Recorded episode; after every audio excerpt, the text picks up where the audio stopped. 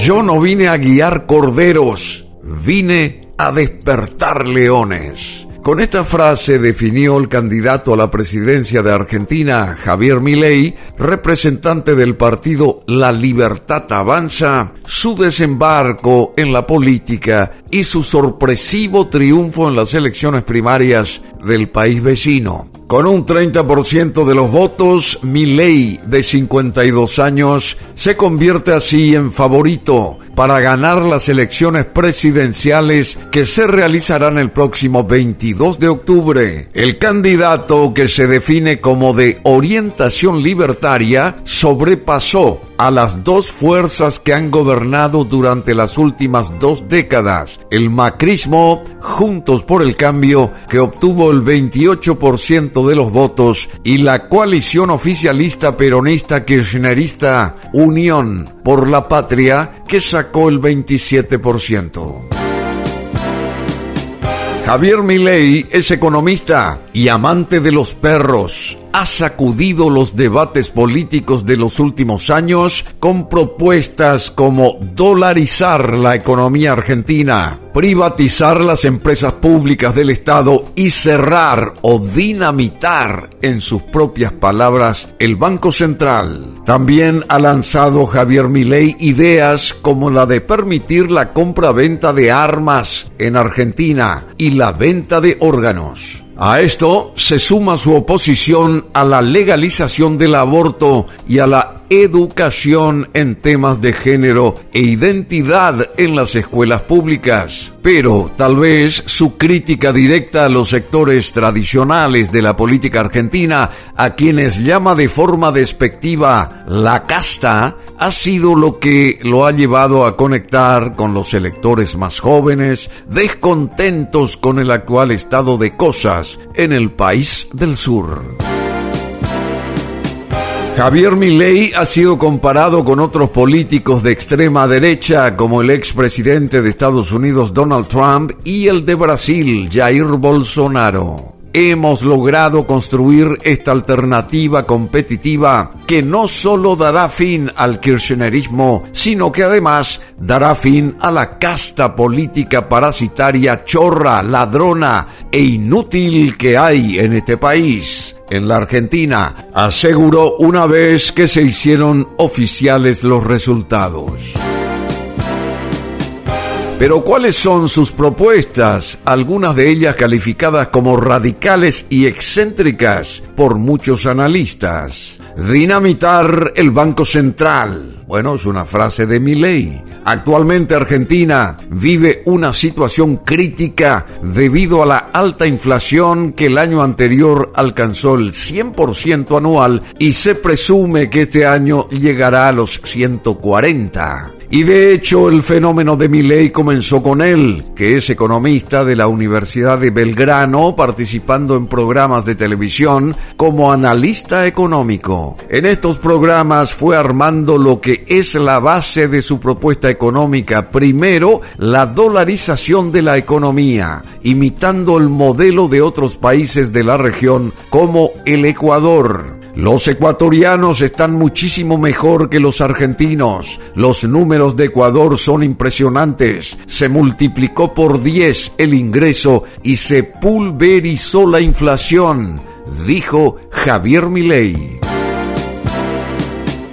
Segundo, el cierre del Banco Central. Milei ha sostenido en varias entrevistas que la creación de esta entidad, ocurrida en 1935, fue el inicio de todos los problemas del país. Tercero, una drástica reducción en el gasto público. Entre sus propuestas se incluye la reducción de ministerios presidenciales a solo 8. Actualmente hay 18 ministerios, sin contar con otras agencias del Estado. Estamos dedicados a analizar una reforma del Estado donde pueda lograrse más eficiencia y menores costos. El gasto público total tiene que reducirse, pero no por recortes abruptos, ni mucho menos por licuación con la inflación, sino dando prioridad a ciertos gastos, dijo al diario argentino La Nación Diana Mondino, economista de USEMA y miembro del equipo de gobierno de Milei.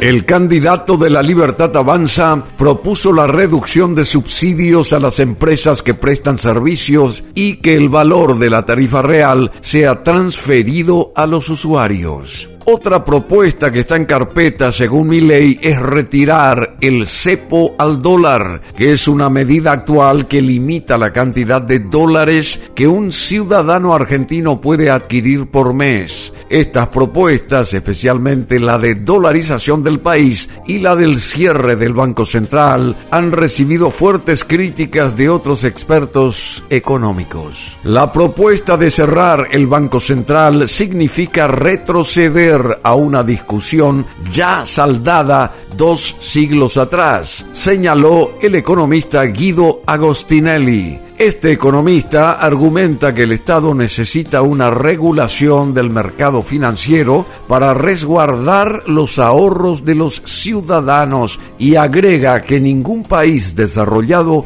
existe sin un banco central. La experiencia más reciente donde no se pudo garantizar los depósitos de los ahorristas fue con el corralito de Domingo Felipe Cavallo al frente del Ministerio de Economía, que justamente hoy es reivindicado por toda el ala libertaria, añadió.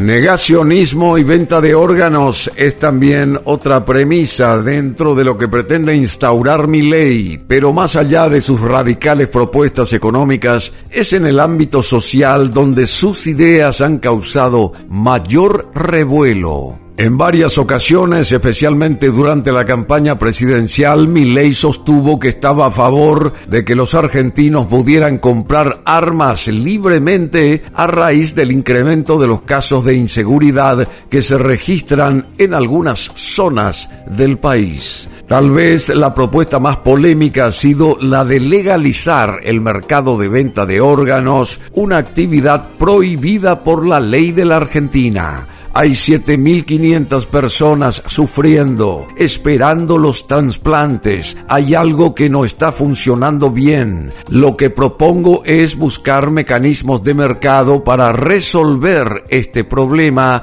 dijo el candidato en el canal de televisión TN.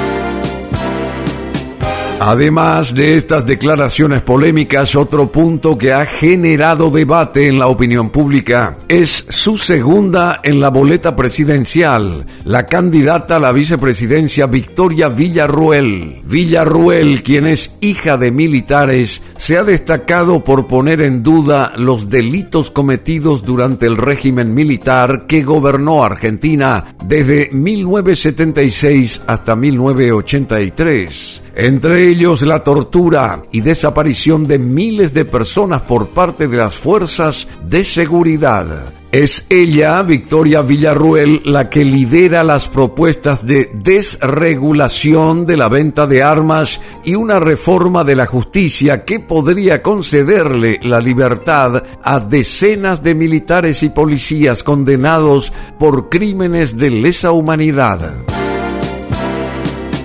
Pero estos no han sido los únicos aspectos polémicos de su campaña. A Milei se le ha acusado de tener comportamientos misóginos en distintos ámbitos políticos. Varios medios han reseñado el maltrato que recibieron mujeres periodistas en el momento de entrevistarlo y analistas políticos indican que su programa se opone a casi todos los planes dedicados a los temas de género. Mi gobierno no va a haber marxismo cultural y no voy a estar pidiendo perdón por tener pene. Si de mí dependiera, cerraría el Ministerio de la Mujer, dijo Javier Milei en una entrevista.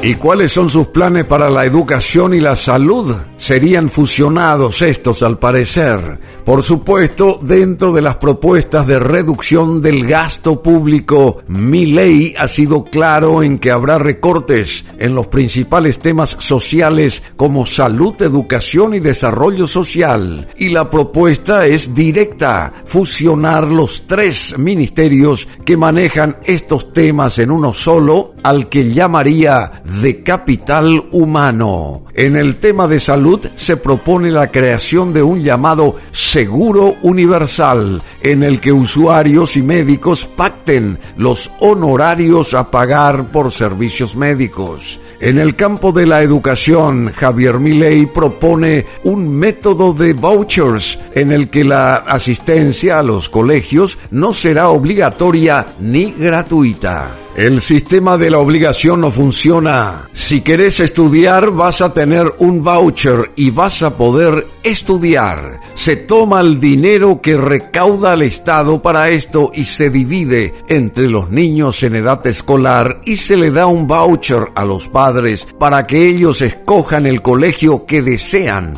para sus hijos, señaló mi ley.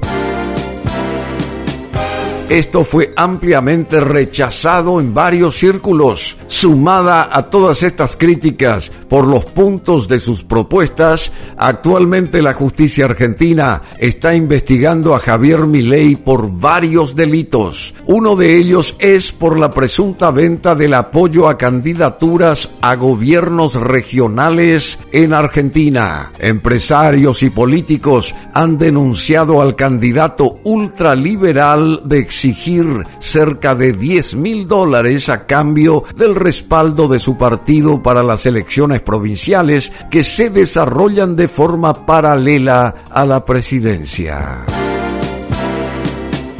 Ahora la carrera hacia la Casa Rosada ha quedado clara para su definición el próximo 22 de octubre. La libertad avanza arrasó en las PASO en la Argentina. El absoluto ganador en cuanto a votos recibidos es Javier Milei. Aquí podemos saber mucho más de lo que él propone políticamente, económicamente y hasta socialmente. Así que ustedes pueden escuchar una vez más esto aquí en BM Online. www.brunomasi.com.py